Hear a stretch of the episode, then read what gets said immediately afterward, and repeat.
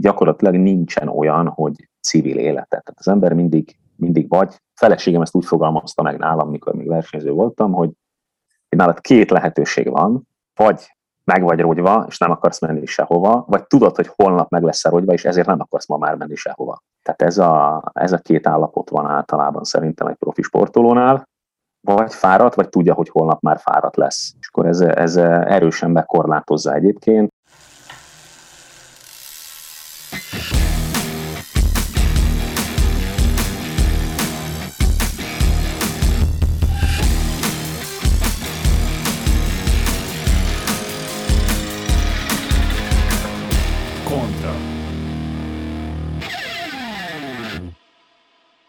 Szervusztok, kedves hallgatóink! Ez a KONTRA, Grósz Béla, Bognár Tamás és a huszonnégy pont hu podcastja.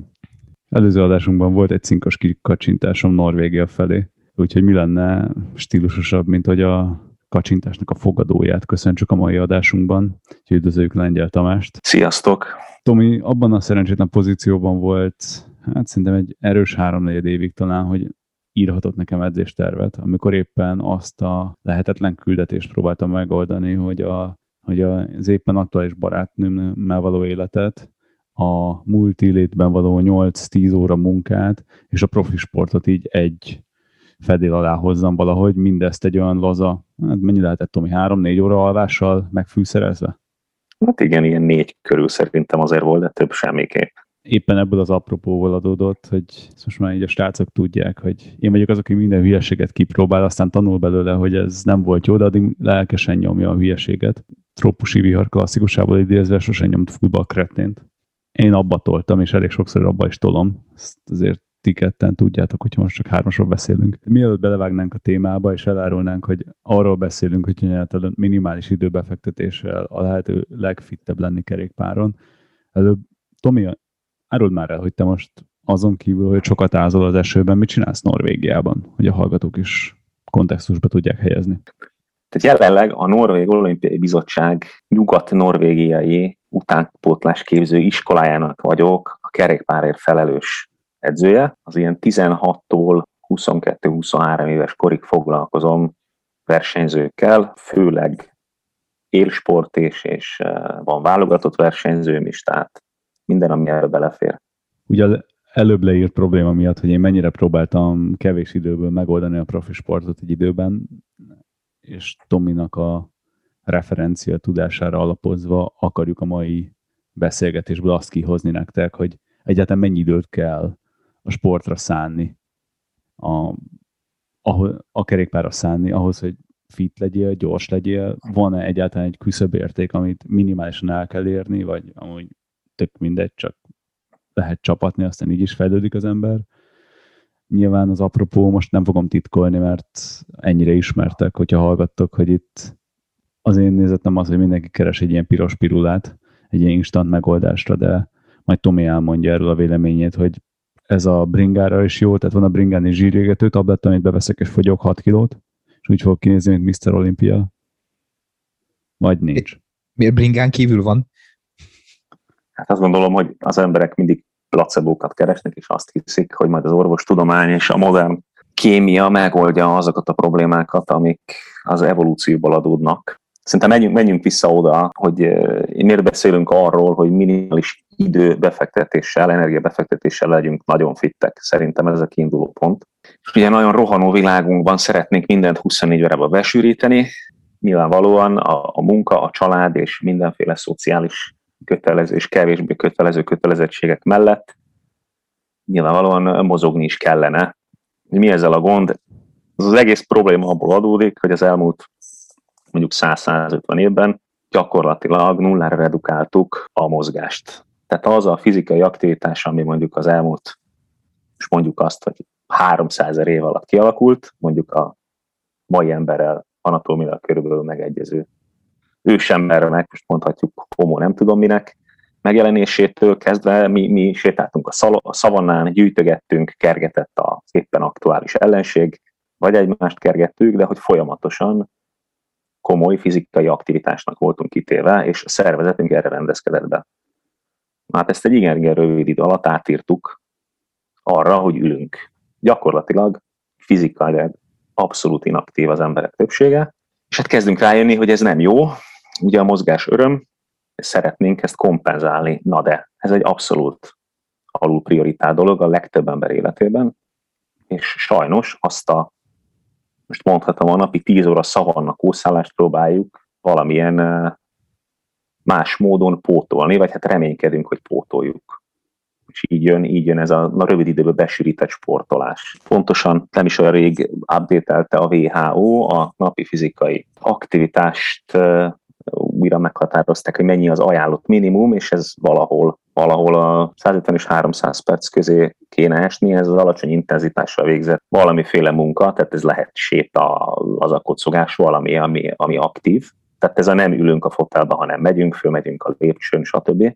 Ehhez kellene még, hogy jöjjön körülbelül heti két alkalommal valamiféle izomerősítő mozgás, ahol a nagyobb izomcsoportokat megmozgatjuk.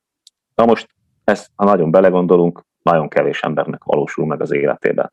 Nagyon kevés olyan ember van már, aki fölmegy a lépcsőn, aki gyalogjár munkába, aki fizikálisan aktív. Tehát én nagyon kevés olyan embert ismerek, aki nem kilép a házból, beül az autóba, bemegy az irodába, leül. Nyilván vannak ilyenek, nyilván aki raktáros is leárja a cipőjét, ők, ők egyébként általában sokkal fittebbek is. Igen, ezt pont akartam is kérdezni, hogy akkor gyakorlatilag mondjuk nálunk a cégnél a raktárosok valószínűleg sokkal, sokkal fittebbek, mint egyébként bárki az irodából, aki mondjuk egy héten kétszer negyvenöt percre elmegy valamilyen konditermi, vagy akármilyen edzésre, vagy squasholni, vagy bármi.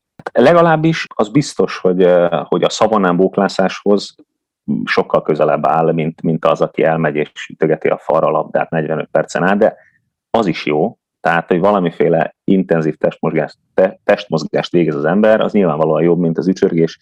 Ez egyébként rengeteg egészségügyi problémát okoz. Ez szerintem a legveszélyesebb dolog, ami, ami, ami, ami a legtöbb egészségügyi problémát okozza. Ezt szeretnénk kompenzálni. Hogy ezt mivel kompenzáljuk, milyen testmozgással, az már egy másik kérdés.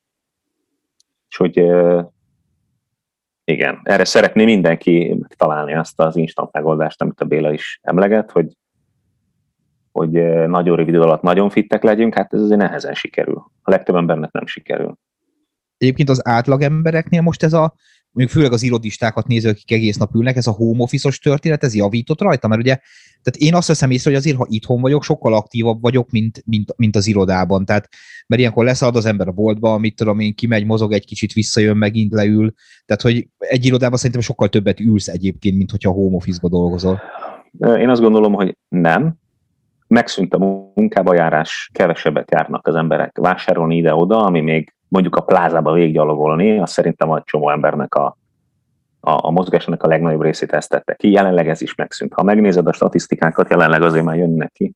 Átlagosan öt kilóval vagyunk nehezebbek, mint a Covid előtt. Ehhez hozzáadjuk még a megnövekedett mondjuk alkoholfogyasztást, ami, ami mindenhol, minden országban számbetűnő. Annak a kalóriatartalma megegyezik majdnem a zsíréval. Akkor így ezt, ha így összeadod, akkor nem. Azt látjuk, hogy sokkal többen vágynak ki a szabadba, sokkal többen túráznak, de alapvetően a mindennapok aktivitása szerintem még így is redukált. Hogyan indult el egyáltalán ez az egész trend, hogy minimalizálni akartuk itt az edzésre, illetve sportolásra fordítandó időt? Úgyhogy nem volt ez minimalizálva, hanem az egész, hogy kezdődött el a sport? Ugye az ember a túlélésért küzdött, bóklászott a szavannán, gyűjtögette az élelmiszereit, kergették, stb. Tehát alapvetően a túléléshez szükséges aktivitás volt az, ami meghatározta az életét. A civilizáció eljöttével egyre több szabadidőnk lett, egyre több ö, időnk lett azt csinálni, amit akarunk. De a, a modern civilizáció miatti életmód, de régen senki nem töltött időt tévézéssel, régen nem volt olyan problémája az emberiségnek, ez egy, ez egy civilizációs probléma az elmúlt száz év, hogy mesterséges fény van, nem alszunk tőle, de sose volt ilyen az evolúcióban, semmilyen más élőlénynek nincsenek ilyen problémái, ha mi nem zavarjuk, ha mi saját életvitelünkkel, zajjal, például mesterséges fényekkel például, de mi mondhatunk még egy csomó minden ilyet. Erre az evolúció során az ember nem tudott reagálni. Száz év alatt nem lehet megváltoztatni azt, ami kialakult több tízezer év alatt. Ez ilyen egyszerű. És rájöttünk, hogy ez nekünk nem jó, és akkor próbáljuk ezt belesűríteni egy, egy piros tablettába, úgymond. vagy egy órába, vagy, vagy heti három órába, és nagyon reménykedünk, hogy, hogy fittek leszünk, és jók leszünk. És akkor ebből nyilvánvalóan kialakult az is, hogy hála Istennek egyébként, hogy egyrészt egyre tudatosabbak az emberek, egy része, tehát ezért is sportolnak. Nyilván van egy szociális háttér, ugye ha megnézzük, hogy kik azok, akik a legaktívabbak és a legfittebbek fizikálisan, akkor nyilvánvalóan van egy erős összefüggés a, a, az iskolai végzettség és a, a keresett, keresettel, tehát ez eléggé összhangban van. Nyilván ők, ők aktívabbak, nyilván sokkal több a szabadidejük, tehát nyilvánvalóan az, akinek napi tizennégy órába kell dolgoznia, és túlórázik hat órát per nap, nem lesz ideje sportolni, nem lesz ideje mozogni. Nyilván, ha ács vagy kőműves és, és egész nap fizikai munkát végez, akkor kompenzál. Tehát az egyébként egy valamilyen szinten, ha most az ebből adódó emelések és más miatti sérüléseket nem nézzük, fizikálisan aktív. Az egy, az egy fizikai munka, amire egyébként az emberi szervezetnek alapvetően szüksége van. Ha már mondjuk kisgyászokkal öblítjük le a, a, a szimfóniát, akkor nyilvánvalóan, ami ezekkel a munkakörökkel azért gyakran együtt jár, tisztelet a kivételnek, akkor uh, nyilvánvalóan a gyás okozta előnyöket más tényezőkkel uh, hátráltatjuk, úgymond. Mennyire necces, mondjuk, ugye mondtad, hogy valamennyi mozgás belefér azoknak is, akik irodában ülnek, mennyire necces az, hogy mondjuk bemész autóval a munkahelyre, ugye ülsz, bent ülsz, majd visszafelé ülsz, és ezután nekirontasz egy tényleg egy, egy mondjuk egy egyórás squashnak a haverokkal, ami meg ugye egy, egy brutálisan aktív dolog lesz. Nyilván ezelőtt nem fogsz végezni harminc perc, meg tizenöt perc bemelegítést, tehát hogy ez, ez nem rontja tovább a helyzetet egyébként? Alapvetően, ha egészséges vagy, nincsenek úgymond biomechanikai problémáid, ami, ami mondjuk a sokat ülsz, akkor már van. Tehát ha nincs eltérés a testedben olyan, ami, ami sérüléshez vezethet, akkor elvileg, elvilegben elég hamar bemelegszel. Én azt gondolom, hogy, hogy a szavannán sem melegítettünk be, amikor elkezdett kergetni az oroszlán, futottunk, aztán majd lett valahogy. Én nem mondom, hogy nem fontos a bemelegítés. Többnyire azért fontos már a bemelegítés a legtöbb embernél, Mert, mert annyira rossz állapotban vagyunk. Tehát nem akarom degradálni a bemelegítés fontosságát, sőt, nagyon fontos, csak azt akarom mondani, hogy egyébként, ha, ha éppen gyökeret húzgáltunk volna ki a szavannán a földből, és ránk támadt volna az oroszlán, akkor biztos, hogy bemelegítés nélkül is marha gyorsan tudtunk volna az első fáig elfutni. Ha nem, akkor nyilván meg lett volna a következménye. Azt gondolom, hogy elmenni squashozni, intenzív, intenzív testmozgást végezni, az, az nagyon-nagyon jó. Tehát ha megnézzük, hogy kik élnek a legtovább, az összes sport közül azt hiszem a teniszezők átlagosan az ő életkoruk éri meg a, a, a legmagasabb magasságot. Tehát hogy ez, a squash ez egy pont jó sport. Intenzív, koordináció, minden izmot megmozgat. Egyébként egy nagyon-nagyon jó mozgás. Régen a szavannán ilyen nem volt. Meg azért lássuk be, hogy a teniszezők ritkában esnek le a szakadékban, mint a kerékpárosok. Igen. Szóval megint megalapítottunk egy örökérvényű igazságot. Köszönjük, Tomi, hogy vendégünk voltál. A környezettudatosság éppen annyira trendi kifejezés egy cég számára, mint mondjuk a big data vagy a mesterséges intelligencia. Sajnos azonban kevesen tesznek ténylegesen kézzelfogható lépéseket, amivel segítenénk a környezetet. A Recathlon programban a francia sportáruház viszont konkrét és kézzelfogható lehetőséget biztosít nektek, hogy a használt sportszereket környezettudatos adásvételre tudjátok kínálni. Tudj meg erről a programról többet a recathlon pont decathlon pont hu weboldalon.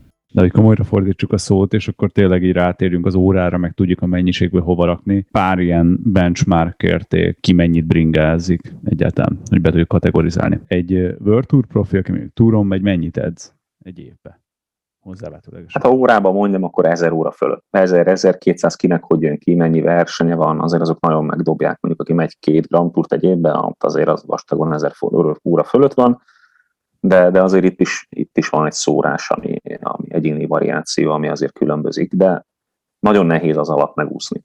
És mondjuk, ha csak egy konti, pro-konti, tehát a, kvázi a másodligás profikat nézem, akkor ők mennyit adnak, kevesebbet? Szerintem nem, a, a többség azért, azért nagyon hasonló az élvonalhoz, egyszerűen nem képesek ugyanazokra a teljesítményekre. Ott nem nagyon válik el. Szerintem komolyabb kontinentális szinttől, profi szintig már az lehet, hogy a kontinentális szint után még, még Pro Tourban mondjuk, vagy World Tourban van egy ugrás a versenyrendszer miatt, nyilván hosszabb távok, stb., de alapvetően az edzésmunka azért már ilyen huszonkettő-három éves kortól már azért eléri ezt a szintet. Addig kell eljutni addig, hogy ezt elbírják. Tehát azért erre lehet mondani, hogy ez egy full-time munka. Ez, a, ez, a ez abszolút, abszolút full-time munka, ha az ember hozzáveszi, hogy egy sportoló élete nem abból áll, hogy letekerte az edzést, tehát ez nem olyan, hogy kilépek az irodából, hazaérek, fölakasztom a kulcsot, hanem, hanem sajnos a regeneráció miatt egy csomó minden mástól meg van fosztva az ember. Főleg, ha egy ilyen időigényes sportot űz, mint a kerékpár, ami, ami hát nagyon-nagyon nagy volumennel jár, rengeteg utazással jár, tehát itt a, a, ahhoz az ember kompenzálni tudja ezt a hatalmas munkát, de egyébként ez nagyon sok más sportágban is így van. Gyakorlatilag nincsen olyan, hogy civil életet. Tehát az ember mindig, mindig vagy. Feleségem ezt úgy fogalmazta meg nálam, mikor még versenyző voltam, hogy nálad két lehetőség van, vagy meg vagy rogyva, és nem akarsz menni sehova, vagy tudod, hogy holnap meg lesz rogyva, és ezért nem akarsz ma már menni sehova. Tehát ez a, ez a két állapot van általában szerintem egy profi sportolónál, vagy fáradt, vagy tudja, hogy holnap már fáradt lesz. És akkor ez, ez erősen bekorlátozza egyébként a civil életét, úgymond, és minden mást, amit egy átlagember számára nem okoz gondot a munkahelyén. Tehát is megészol két üveg bort este a haverokkal, bemész mondjuk nem nyolc órát alszol, hanem hatot. Igazából azért az Excel-en megtaláld a gombokat, néha, néha vagy a, nem tudom, a, a sorokat, lehet, hogy elütöd néha, de meg tudod javítani. Azért a sportban ez egy kicsit másképp van. Ha letérdelteted a szervezeted egy esti pulival, akkor lehet, hogy megbetegszel, akkor kihagysz egy hetet, akkor fölborul a versenyprogramod, az egész felkészülésed, és ez dönteti mondjuk a szerződésre és a következő évre eredmény hiányában. Egyébként tök durva, volt a Liu Shaolinnal egy interjú egyszer, vagy talán egy évvel ezelőtt, és kérdezte tőle a riporter, hogy tehát mikor voltál úgy utoljára igazán így bulizni, meg bepizzázni, meg ilyenek, és így gondolkodott, hát talán négy vagy öt éve.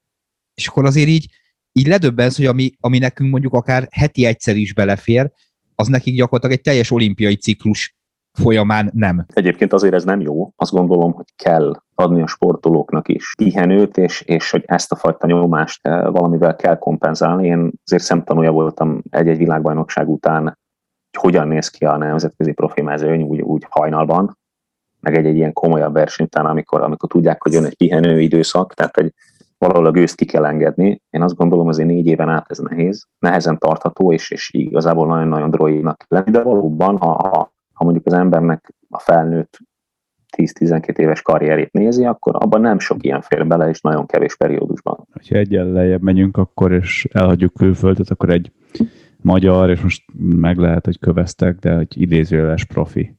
Most azért idézőjeles, mert nyilván nem olyan keresete van, mint egy nemzetközi konti, pro-konti vagy World Tour profinak. Ő mennyivel edz kevesebbet?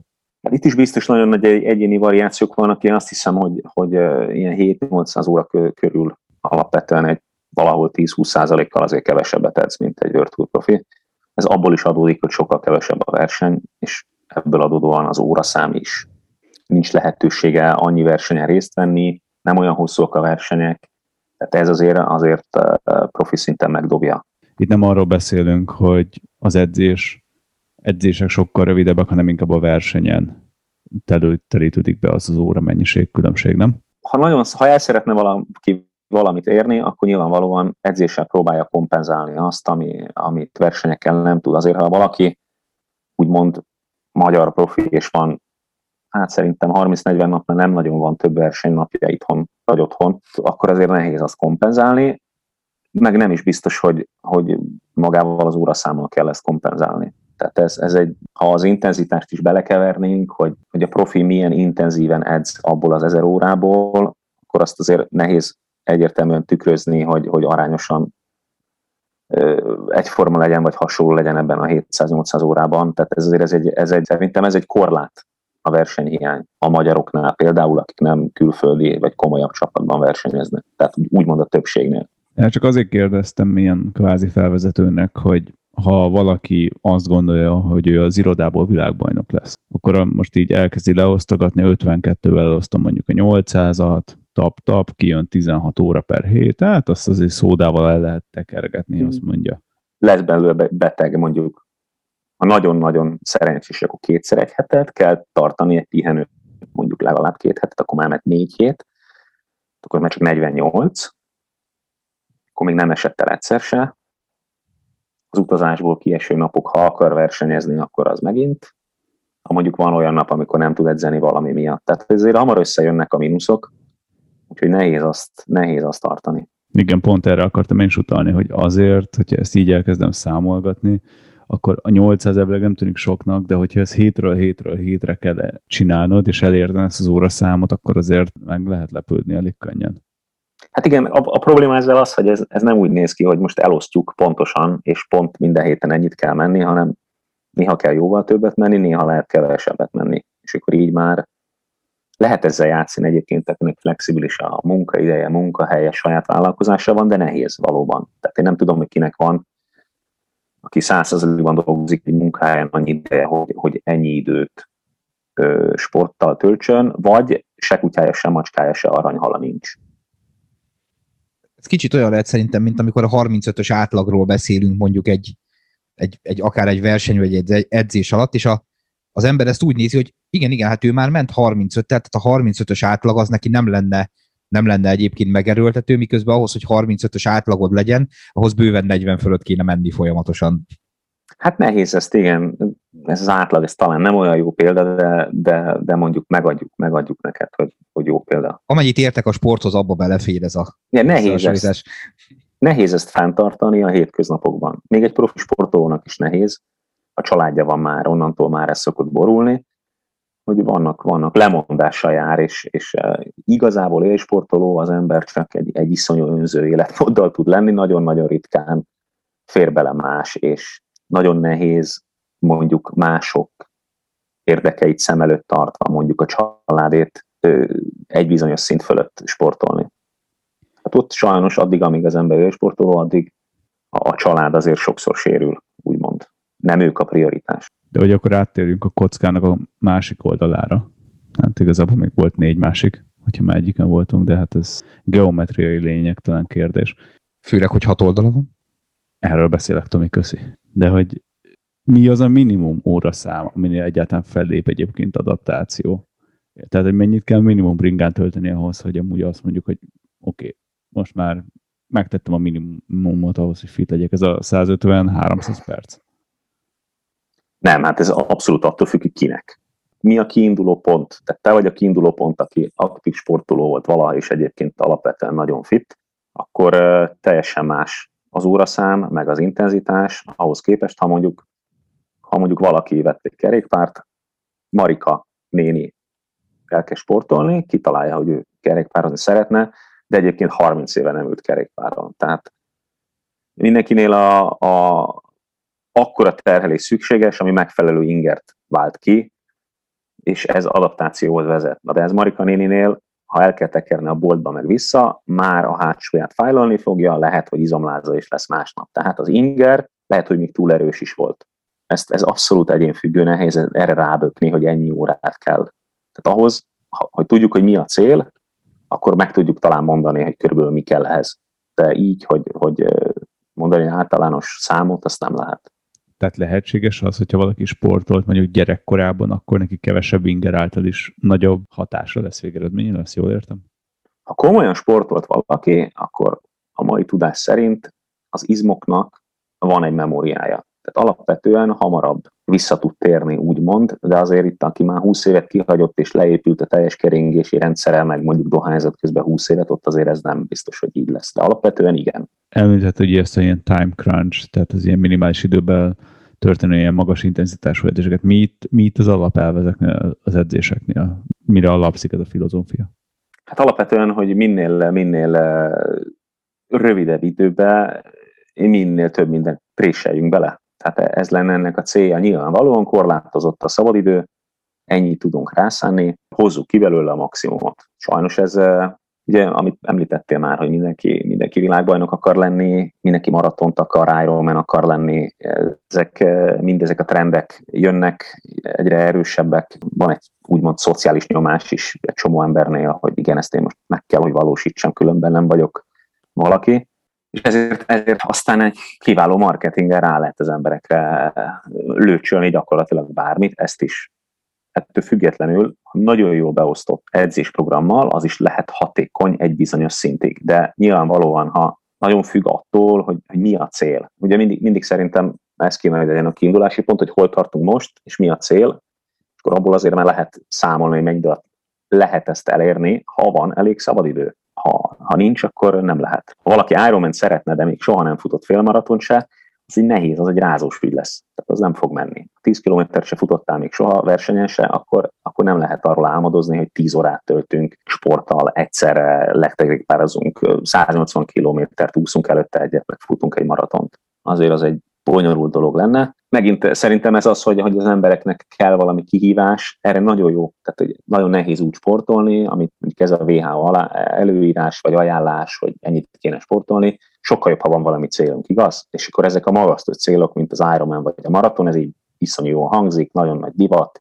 ömlik ránk a médiából, mindenki posztolja ezeket a fantasztikus teljesítményeket, az emberek érzik, hogy itt egy nyomás van, ezt nekünk is meg kéne valósítani, csak kérdem én, hogyha mondjuk a, a maratont ideális esetben mondjuk négy órán belül lefutja, ahhoz mennyit kell edzeni? Tehát ahhoz heti négy órát azért, tehát azért ez egy nehéz, nehéz, nehéz kérdés, hogy mennyit kellene edzeni, meg miért jó ez. Szerintem abszolút nem jó ez az egész trend. És akkor még csak a futásról beszéltünk, és az Ironmanben még van két nem elhanyagolható versenyszám.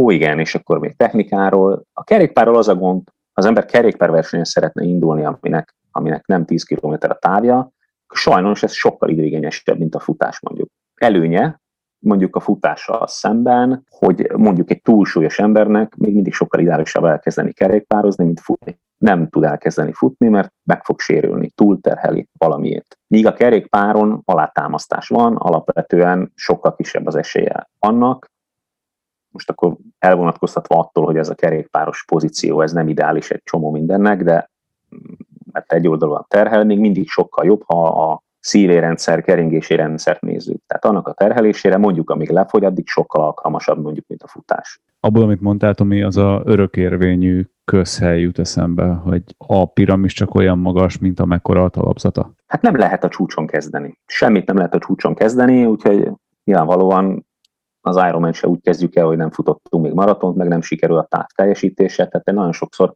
probléma kerékpáros versenyen is, hogy kerüljük meg a Balatont. És fótig eltekerte már mondjuk a tizenötödik kerületből? Nem. Lehet, hogy nem a Balaton körrel kell kezdeni.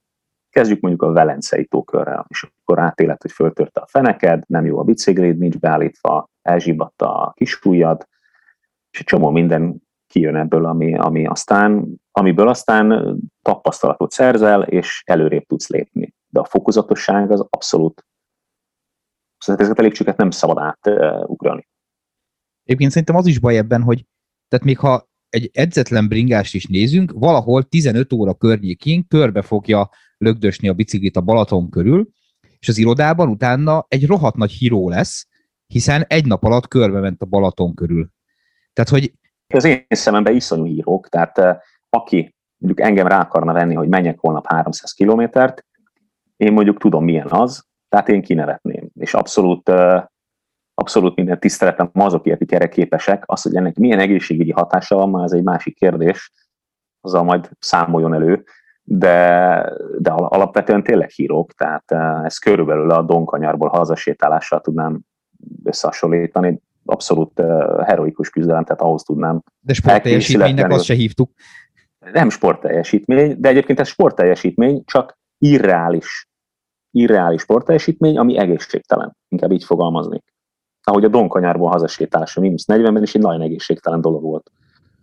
Már akiknek sikerült. Mondjuk kicsit szükségesebb, mint a Balatonkör, de itt de... a testmozgá- testtartásról nekem a Daft Punknak az Around the World klipje jutott eszembe, hogyha nektek még megvan. Hát azt biztos, hogy nem tudják végrehajtani azok, akik mondjuk nulla felkészülésből Balatonkört mennek. Tehát az biztos, hogy sokkal több görcs lesz, mint, mint laza ízület. Itt a piramisos hasonlatomat egyébként azért hoztam, hogy ennél az edzésmódszernél akkor, ha jól érzem, nem lehet akkor a végtelenségig hajtani, ahogy te is mondtad, mert egész egyszerűen elfogy egyszerűen az alapod, és nem fogsz fejlődni. Van egy, van egy korlátja ennek, hogy nem lehet növelni, ugye nem tud növelni a mennyiséget, az intenzitást meg hova növeled, egy bizonyos szint fölé szintén nem lehet. Tehát nagyon sokszor gond ezekkel az edzésekkel is, hogy, hogy is azért talán nagyon hajlamosak rá az emberek, hogy ezt válasszák, mint egy, mint egy jól felépített edzéstervet, mert, mert nagyon gyorsan ad akciót a szervezet, tehát nagyon gyorsan fejlődik az ember a kezdet-kezdetén. Aztán, aztán utána nem fejlődik, és talán nem tudják, hogy mi a baj. Szerintem nagyon sok embernél ez van. És akkor még erősebben fut, és még kevésbé fog fejlődni, és utána már, utána már abszolút stagnál, vagy esetleg még visszafele lépeget. Bár nyilvánvalóan, ha a kiinduló pont a nulla volt, akkor, akkor egy bizonyos szintig fejlődni fog. Itt, itt abszolút célfüggő ez az egész szerintem. Tehát az egészségmegőrzéshez nem kell húsz órát sportolni egy héten, sőt. De, de ha valami olyan cél van, ami, aminek mondjuk az időtartama kettő óra, ahhoz azért már kell egy kicsit többet sportolni. Akkor most jól értem, vagy javíts ki, hogyha nem, hogy a több mindig jobb, vagy a jobb-jobb, vagy mi itt igazából a mi vezérlő elv? Legyen több és jobb. Egy bizonyos szintig. Túl sok sem lehet jó, tehát ez megint ugyanattól függ, mint az előbb már elmondtam, hogy mi a kiindulási pont, ki az az egyén, mit bír el, mi az, ami adaptációt vált ki, és mi az, ami rombol. Bizonyos volumen fölött ö, már nem ideális. Tehát, hogy ha csak abból indulnánk ki, hogy több jobb, akkor mindenki kétezer órát edzene a Pro Tourba is, nincs értelme. Tehát a szervezetnek van szüksége terhelésre és pihenésre. Az egyik nincs meg a másik nélkül. És akkor itt, itt aztán megint jön ez a, ez a nagyon nehezen kivitelezhető mondjuk a nyolc-tíz óra munka melletti sportolásnál, hogy mi is az a pihenő. Mondjuk a kőművesnek a, a, a téglát hordani, az nem pihenő. A munkahelyi stressz, az, az nem pihenő egy csomó esetben. Tehát ott nagyon-nagyon nehéz ezeket beosztani edzőként, mondjuk aki az olyan sportolóval dolgozik, nekem mondjuk olyan versenyző nincs, aki dolgozik, de mondjuk olyan van, aki orvos egyetemre jár, ott azért egy-egy vizsgaperiódus, egy-egy nehezebb periódus, ez elképesztő stresszel jár, azt kompenzálni kell edzésen is. Nem lehet nagy terhelést ráróni, nem lehet nagyon komoly intenzitást végezni, nem bírja el a szervezet. Az idegrendszer nem bír többet. Egyébként egy szellemi munka, ami leterhel, az mennyire van kihatással a fizikai terhelhetőségre? Hát csak abba gondolj bele, hogy mikor tudod magad nagyon meghajtani. Akkor tudod magad meghajtani, ha fúj ki, vagy pihenve jól aludtál, vagy akkor, ha, ha egész nap, vagy egy hette kattogtál valamilyen, és, és iszonyú fáradt vagy mentálisan fölülsz, és nem bírod magad meghajtani. Abszolút, abszolút kihatással van sportolóknál, és hát egy csomó sportolónál, élsportolónál látszik, hogy mondjuk az első Tour de France-on, vagy Giro d'Italiában bármin, kattog fölötte három hétig hét darab helikopter, és nem bírja. Nem azért nem bírja, mert fizikálisan nem kész a három hetes körversenyre, azért nem bírja, mert azt az idegi terhelést nem bírja el a szervezet. Az egy olyan stresszfaktor, ami hatással van a szervezetre. Tudjuk, hogy a stressz milyen hatással van a szervezetre, ezt már nem kell senkinek mondani, pánikbetegségek, stb. Szerintem, aki, aki komoly a pozíciót, vagy multinál dolgoztál, Béla, te tudod, hogy mivel jár ez. Minden nap átélitek, mind a ketten. Ugye mind a ketten olyan beosztásban vagytok, ami azért elég sok stresszel jár. Ez most abszolút... Arra cíz, hogy ilyen stresszelős típus lenni. Hát a köröm hosszúságodból erre következtetek. De igen, egyébként arra következtetek, hogy stresszes vagy, mert mivel minden nap beszélünk, ezért tudom is, abszolút befolyásolja. Az nem pihenés. Az nem, akkor nem tudsz regenerálódni, ha nem regenerálódtál, akkor nem vagy kész a következő terhelésre. Na most, hogy már tudjuk, hogy miről szól a Decathlonnak a Recathlon programja, menjünk bele egy picit jobban a részletekbe. A Recathlonnal egy olyan kereskedelmi teret hozott létre a Decathlon, ahol segít eladni a kinőtt, nem használt, esetleg megújult sportszereidet. Így évente többször is van lehetőséged arra, hogy elad használt termékeid, vagy rátalálj egy újra. A recathlon pont decathlon pont hu címen tudsz tájékozódni erre a programról, hogy a hozzád legközelebbi Decathlon áruházban éppen mi érhető el. És mi az a hiba, amit a legtöbb hobbi sportoló elkövet? Így amivel fékezi a saját fejlődését. Hát a legalapvetőbb a táplálkozás, az alváshiány, a abszolút a regenerációba az az, amit megpróbálnak lespórolni, ugye mindenki az alvásból próbál. Volt egy nagyon jó műsorotok erről, tehát ott már azért lett említve, mindenki abból próbál spórolni, honnan vegyünk el időt. Tehát mindenből szeretnénk elvenni időt, leginkább az alvásból szoktunk, a pihenésből szoktunk, korábban felkelünk, hogy gyorsan elmenjünk egy kicsit mozogni. Nem prioritás. Ez az egyik legnagyobb hiba, a, a, a másik hiba az, hogy kimegyünk, és mindig ugyanannyival futunk nyélen, vagy majdnem nyélen, és, és nem variáljuk se az intenzitást, se a volument. Ezek a, a legtipikusabb hibák.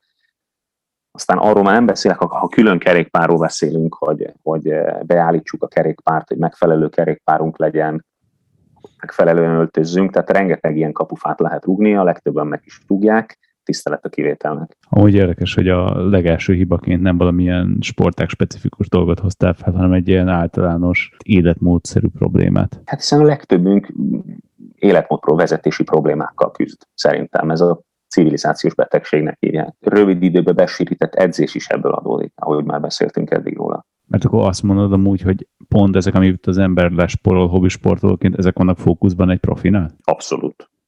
A profiknál a leginkább a regeneráció van a fókuszban, a munka mellett. Azért tud olyan teljesítményt nyújtani, ő annyit alszik, amennyit csak tud, annyit pihen, amennyit csak tud, és annyit edz, amennyit csak tud. Míg te elrohansz reggel, akkor is csörög az óra, ha nem aludtad ki magad. Egy profi sportoló megteheti, hogy ne ébresztőre ébredjen reggel. Egy átlag ember nem, nyolckor kezdődik a munka. Becsek, kicsek. Egy átlag profi megteheti, hogy elutazik, jobb körülmények között edzen, meleg éghajlatra, te nem teheted meg, mert lenni kell dolgozni. Rengeteg olyan dolog van, ami, ami a nagyobb munka, a nagyobb terhelés több pihenéssel is jár.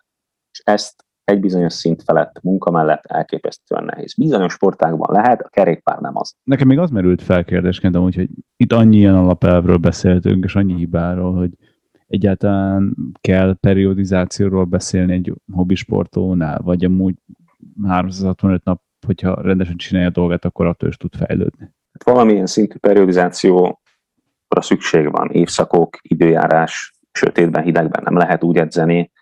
Uh, nyilvánvalóan, ha vannak célok, akkor az szezonális. Tehát nagyon kevés olyan sport van, ami télen-nyáron ugyanúgy űzhető. Ha valaki több sportot űz, akkor nyilván. Tehát nyilván ezekhez is igazodni kell. Úgyhogy valamiféle periodizációra szükség van. Uh, ha, ha valaki sokat sportol, akkor ugyanúgy összetélen lehet, hogy szükség van egy, egy olyan időszakra, amikor uh, nem veszi olyan komolyan, vagy más csinál, más mozgásformákat. Tehát abszolút, abszolút amatőröknél is szükség van erre. És elkezdünk akkor most belemenni egyre mélyebben a témába. Most már nem csak ilyen földesen kezeljük, de hogyha valaki keres magának egy edzőt, akkor mik azok a... Hát most nem is azt mondom, hogy mire kell figyelni, hanem inkább mik azok a buzzword-es áltudományos hülyeségek, amiket ha meghal az ember, akkor azonnal takarodjon és hagyja ott. Ne nézzen hátra. Hát ha valami nagyon titokzatos formulát akarnak eladni az embernek, ami, ami nagyon titkos, és csak az az edző tudja, na, ilyen a sportban nagyon-nagyon ritkán van, leginkább nincs. Tehát akkor olyankor kell csörögjön a csengő, hogy húha. Az embernek kérdése van az edzője felé valamivel kapcsolatban, és nem tud rá magyarázatot adni, vagy valami nagyon homályosat. Most nem arra gondolok, hogy, hogy nem tudom, milyen neve a hanyadik csillagnak az égen, hanem valami olyasmire, ami abszolút releváns az edzés munkával kapcsolatban, hogy miért ezt csináljuk most, akkor valószínűleg az edző sem tudja, hogy miért ezt csinálják. Tehát akkor ezek már azért, azért jelez, jelzik, hogy húha, hát lehet, hogy itt, itt, itt azért gondok lehetnek a felkészültséggel. A másik ilyen, nagyon sokat látom kerékpárban főleg, hogy ajánlanak watt alapú edzést, meg csak pulzus alapú, csak watt alapút.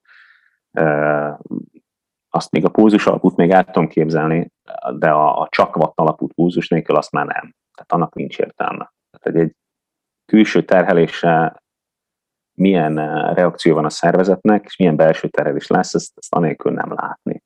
A másik az az edző, aki soha nem kérdezi meg, hogy hogy vagy. Általában egy bizonyos szint felett, és ez most nyilván hobbisportolókra nem annyira igaz, mert teljesen más az edző, versenyző, sportoló kapcsolata, de én mondjuk minden alkalommal, minden nap megkérdezem a sportolóktól, hogy hogy vagytok. Abból már nagyon sok minden kiderül. Ha valaki soha nem kérdezi meg, csak írja, mindig jön a terv, úgyhogy azt se tudjuk, hogy most sikerült megcsinálni, nem sikerült megcsinálni, hogyan esett igazából nagyon-nagyon-nagyon nagy gondokat okozhat ezzel. Ekkor szokott jönni a válasz, hogy de látom a Garmin adataidból. Igen, na itt jön a szubjektív érzés. A szubjektív érzés, ez egy nagyon-nagyon fontos dolog. Ugye az ember az, hogy milyen teljesítményt ad le, mit mutat a wattmérő, mit mutat a pulzus, az egy dolog. De ugyanaz a teljesítmény wattmérőn teljesen más érzéssel járhat. Más szubjektív érzéssel. Tehát mondjuk vannak ezek a különböző skálák, mondjuk a legelterjedtebb a Borg-skála, hogy hattól húszig osztályozta, hogy milyen volt a terhelés. Könnyű, nagyon könnyű, közepesen nehéz, és így, így a határa csillagos ég, ugye a húszas. És egy ugyanazon terhelés, mondjuk a hét két különböző napján egészen másképp csapódik le a sportolóban, és ez egy nagyon-nagyon fontos válasz. Itt, itt jöhet az be, hogy milyen volt a, a milyen stresszfaktorok érték az embert. Tehát nem tudom, Béla, te, Tomi, ti is, ugye, aki sportot már tudja, hogy van, amikor két óra laza olyan, mintha az embert bottal ütnék. Két órát biciklizik most mondjam azt, hogy mondjuk harminccal, amit egyébként lehet, hogy tök könnyedén tud teljesíteni, és van olyan nap, amikor úgy érzi, hogy ötvennel megy, mert, mert annyira nehéz. Na, ezek azok a válaszok, amiket, amiket nem mutat a Garmin általában. Meg, meg le... semmilyen kütyű nem mutat. És lehet valaki úgy jó edző, hogy nem látja soha a versenyzőjét élőben kint a versenyen? Hát ha élsportról beszélünk, akkor azért az nehéz. Én azt tudom mondani, hogy attól függ egyébként, hogyha stábba dolgoznak, és van, aki azt látja, és kommunikálnak, az egy másik kérdés. Ha viszont nem erről van szó, hanem egy ilyen mindenhez is értek, egyébként a legtöbb edző ebbe van belekényszerítve, mindenhez is kell, hogy értsek típusú edzőnél, sose látja a versenyen, az, az egy nehéz ügy, szintén, szintén. De hát nyilván más az, hogy mi a cél, hogy a táv teljesítése a cél, nem biztos, hogy látni kell, ha láttad egyébként a sportolót és edzettél vele.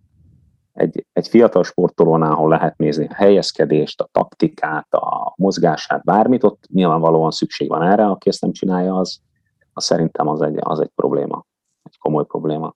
Távedzés akkor tud haték, tehát azért tud hatékony lenni egyes embereknél, meg egészen alulról kezdik a sportolási teljesítményt, nem pedig azért, mert a távedzés egy olyan nagyon-nagyon hatékony és szuper módja lenne a fejlesztésnek. Vagy nagyon alulról kezdik, vagy nagyon-nagyon magas szinten űzik. Úgy már lehetséges, ha van egy nagyon komoly sportoló, aki nagyon nagy tapasztalattal rendelkezik, és, és elég egy, egy úgymond egy telefonbeszélgetés, vagy egy chat, vagy, és vagy különböző eszközök vannak arra, hogy mi különféle paramétereket mérjünk, akkor lehetséges.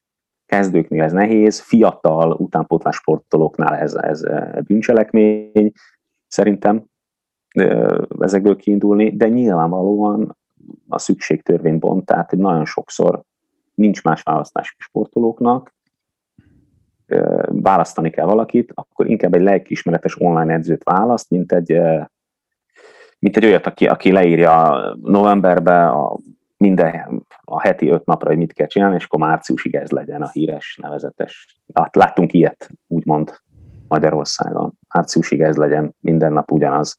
Nehéz dolguk van az edzőknek is, azért a védelmükben mondom. Azoknak is, akik online edzenek, és azoknak is, akik az útszélén állnak.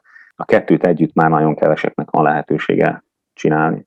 Hogy az online edzést behoztad, viszont nekem a következő kérdésem erre csatlakozik rá, hogy gombamód szaporodnak az online edzést tervező szoftverek, ahol nem egy humán interfész áll mögötte, hanem egy gép ki fog dobni neked egy sablont. Mennyire használható ezek, mennyire inkább tényleg csak erre a rövid idő alatti eredményre csatlakoznak rá? Hát vannak most már nagyon komoly szoftverek. Azt gondolom, hogy elképesztő mennyiségű adatot tudnak rögzíteni, tehát nagyon sok adatból dolgoznak. Nagyon profik, akik az algoritmusokat írják. Ezeknek a, én azt gondolom, hogy ha mondhatok nevet, a Xert vagy a Trainer-ról, ezek már azért elég jó programok, főleg a Xert, az, az, egy, az egy nagyon-nagyon jó dolog szerintem. Ettől függetlenül vannak paraméterek, ahogy az előbb is beszéltünk erről, az emberi faktor az megfejtetetlen egy gép számára, nem tudod rögzíteni, amit az előbb mondtam, mit érez az ember, azt semmilyen kütyű nem rögzíti egyelőre. Egyelőre remény sincs rá, hogy ezt a részét tudjuk bármivel mérni, azt vagy megadja az ember, vagy nem.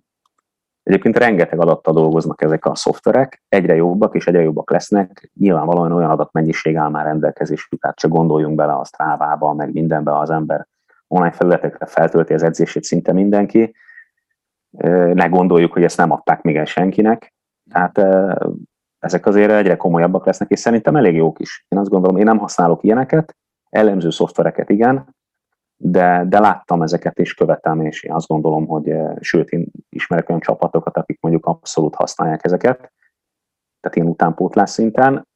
Én azt gondolom, hogy az edző szemét azért nehéz eliminálni ebből, ha kerékpárról beszélünk, mert van egy csomó olyan dolog, amit vagy látsz, vagy nem látsz, azt nem fogja a szoftver megmondani. Ettől függetlenül, ha én hobbisportoló lennék, lehet, hogy elgondolkoznék már rajta, hogy, hogy, hogy, hogy kipróbálnék egy ilyet. Mondjuk úgy, hogy egy rossz edzőnél jobb tud lenni egy ilyen szoftver? Hát tapasztalat függő, meg, meg hogy ki mennyire tudatos, de lehet. Hát nyilván egy nagyon rossz edzőnél persze. Én azt gondolom, hogy némelyik már annyira komoly, hogy, hogy abszolút lehet, hogy kevesebbet hibázik, mint mondjuk én. Tehát nem tudom. Szerintem jók. Jók, de mondom azért az emberi faktor az mindig ott lesz. azt gondolom, hogy egy személyes beszélgetés az, azt nem fogja tudni még egy jó darabig felülírni egy szoftverrel. És a végére egy provokatív kérdés, így amatőr sportolók területén a tesztelésekről. Tehát, hogy a legtöbb amatőr sportolónak így fétisévé vált az, hogy tesztelje magát. nyolc perc, húsz perc, egy óra, mixelt ef té pé tesztek, megindulásokkal, gyakorlatilag mint bármi, amit el lehet képzelni. Mi a véleményed ezekről? Mennyire fontosak egyébként ezek a tesztelések? Hát itt megint ugyanaz, hogy mi a cél, mi a kiindulási pont, mit szeretnénk elérni, hát ez nagyban meghatározza, hogy mit tesztelünk, egyáltalán szükség van-e tesztre. Alapvetően, ha van valami versenycélunk, akkor az ahhoz megfelelő tesztet kell kiválasztani. Mit szeretnénk, hogy miben szeretnénk fejlődni. Alapvetően mindenki, ugye az ef té pé és ez a funkcionális threshold power, a wattmérésnél mindenki ezzel, ezzel dobálózik, de alapvetően akik ezt csinálták, ők is már rég túl vannak ezen a húsz perces verzión, hogy húsz perc, és akkor ezt megszorozunk nulla egész kilencvenöttel is megkapjuk az anaerób küszöböt, amit a legtöbben annak gondolnak. Ez nagyon sok sebből vérzik, ez a verzió, ez abszolút hibás. Alapvetően akkor is ad valamiféle támpontot. Az, hogy ez fiziológiásan mennyire fals, nagyon fals, hát ilyen húsz perces teszt abszolút, ha, ha az emberi szervezetet valaki ismeri, az emberi szervezet nem egy gép, nincs ilyen. Eleve egyébként a komolyabb tesztek, tehát mondjuk egy laboratóriumban végzett lépcsőtesztnél is azért fel kell, hogy merüljön az emberben az, hogy ha mondjuk Ironmanre készül, akkor még bemegy pihenten, két napot pihent egy ilyen tesztre, meghatározzuk a küszöböket, na az a, a negyedik órában már biztos, hogy nem ott lesz. Tehát ezek folyamat nincsenek az emberi szervezetben állandók, nincsenek az emberi szervezetben állandó küszöbök, ez a fáradással mindig-mindig változik. Tehát ha belegondolsz, fölülsz, tudsz menni száz ötven watttal, száz húszas pulzuson mondjuk, ha, ha egy ilyen közepesen fit ember vagy, vagy egy kicsit fit ember vagy, de mondjuk ha hat órát kell menned azon a watton, akkor nem száz húsz lesz már az a pulzus, hanem lehet, hogy száz hatvan a végén. Ugyanazzal a teljesítménnyel, tehát hogy nincsenek az emberi szervezetben állandók, ez nyilvánvalóan akkor a, a kérdést vett fel, hogy mit teszteltünk, jót teszteltünk-e. Akkor ez kicsit olyan, mint a kettő húsz mínusz életkor, így a pulzus, max pulzus meghatározásnál. Hú, hát az abszolút, a pulzus az, az még bonyolultabb. Tehát az emberi szervezet nem egy gép, az emberi szervezetben nincsenek olyanok, hogy vonalakat húzunk, és ez pont itt van. Az emberi szervezetben fizikai terhelésnél igazából nincs steady state, nincs állandó, nincs olyan. Valami előbb-utóbb el fog fáradni. Vagy kimerül és nem jut elég energiához, vagy az idegrendszer elfárad, de valamilyen módon fáradásba fog következni. Ezért alapvetően a teszteknek, tehát tudnia kell az embernek, hogy mit szeretne tesztelni és miért. Na, ezt szerintem a többség nem tudja, akkor még itt, ugye, itt jön az idő, hogy, hogy mi a táv, mi a cél, úgyhogy azért ez egy nehezebb kérdés. Viszont, ha azt nézzük, hogy nem tesztelünk, vagy tesztelünk, a kettőt megnézzük, akkor mégiscsak van valami, amit látunk, hogy fejlődtünk, nem? Tehát, hogyha mindig húsz perces tesztet mész, és látod, hogy fejlődsz, akkor igazából, bum, fejlődtünk. Meg tudod mondani, hogy valamiben, nem tudjuk miben, de fejlődtél. De ha, ha ezt sem éred, akkor igazából lópsz a levegőben. Tehát, én abszolút hiszek a tesztekben, hiszek abban, hogy kell tesztelni. Ha az ember kitűz egy célt, és el akar valamiféle célt érni, akkor nyilvánvalóan bizonyos időközönként meg kell nézni, hogy hol tartunk. Ezt hívhatjuk edzőversenynek, ezt hívhatjuk tesznek, bárminek, de valamire szükség van, amihez tudunk viszonyítani, hogy hol tartunk a munkában, a folyamatban. De ezek a, ezeknek a teszteknek összehasonlíthatónak kéne lenniük, stb. Tehát rengeteg olyan faktor van, ami, ami nem teszi ezt egyszerűvé.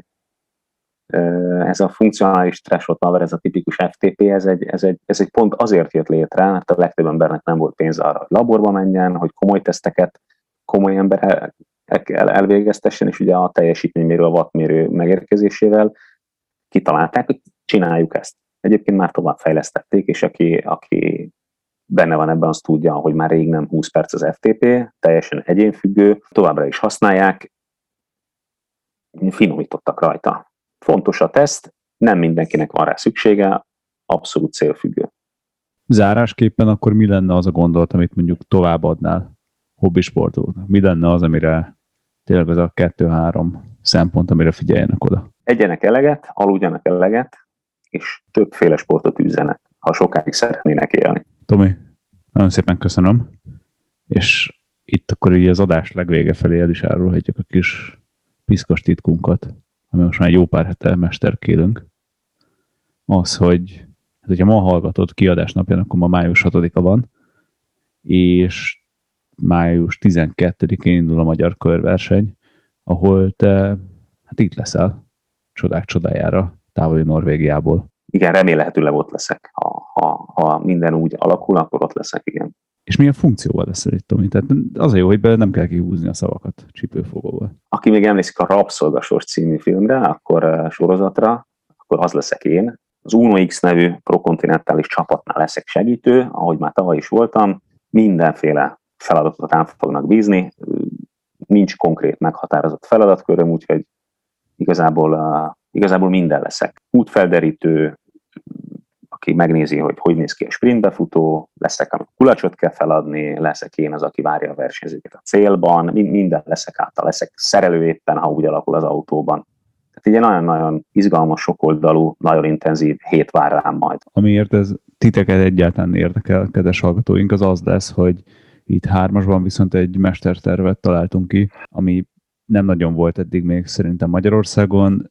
Mindegyik szakasz után fogunk egy rövid interjút csinálni Tomival, ugyanis, ahogy hallottátok, ő bent lesz ott a mezőnynek a sűrűjében, hol éppen a kocsiban, hol éppen a célvonal mögött, de minden esetre autentikabb betekintést, ami a bulvárcikkeken túlmutat, nem fogunk tudni kapni a versenyről. Úgyhogy a tervek szerint minden nap reggel kapni fogtok egy rövid kis adag kontrát, egy tizenöt-húsz percet, ahol megbeszéljük azt, hogy mi zajlott az adott nap, és mi várható a következőn. És amiben hasonlóan sokat fogok beszélni, mint a mostani adásban, mert versenysportról van szó. Hát, édes barátom, majd illik majd készülni neked előre. Néznem kéne a szakaszokat, arra próbáltál célozni? Nem, Már nem. most be kell magolnod a szakaszokat, az útvonalat és az időjárást. És az esélyeseket egyenként ellenőrizned kell, hogy kinek milyen eredményei voltak, hogy bele tudjál mindig kérdezni. Ne akarjátok megbuktatni ezeket a részeket.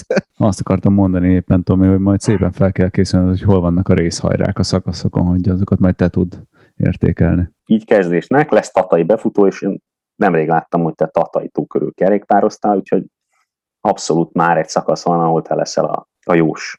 Mi fogod történni? Igen, egyébként ott van egy nagyon jó pizzéria. Szerintem kevésbé fogja érdekelni a versenyzőket, de tény, hogy megnéztem már a szakaszokat, hogy, hogy nagyjából legalább képbe legyek vele, mert azért azt már sok adásban elmondtuk, hogy nem én vagyok a legaktívabb országúti versenysport néző, hát aztán hozzáértő meg főleg nem, de majd okosítotok. De én itt Tatához csak annyit fűznek az, hogy akkor lesz a Tata börtön, hogy egy klasszikust idézzek. Viszont a pizzéria lehet, hogy szükség lesz erre a tudásra, mert például tavaly volt ilyen feladatom, hogy egyes szakaszok után nagyon nagy sebességgel élelmiszert kellett kerítenem az adott befutónál, tehát úgymond, hogy ne kelljen főzni a kamionban, ezért sokkal egyszerűbb volt rendelni valahonnan a versenyzőknek ennivalót, hogy a szakasz után egyből lehessenek a buszban, és ne kelljen a szállásig eldöcögni étlenszomjan, ugye ami a regeneráció miatt fontos. Ezért nekem fel kellett derítenem minden városban, hogy hol van olyan, ahonnan lehet rendelni, és relatív normális. Hát kaja témában számíthatsz rám a Minden, több szakaszon is.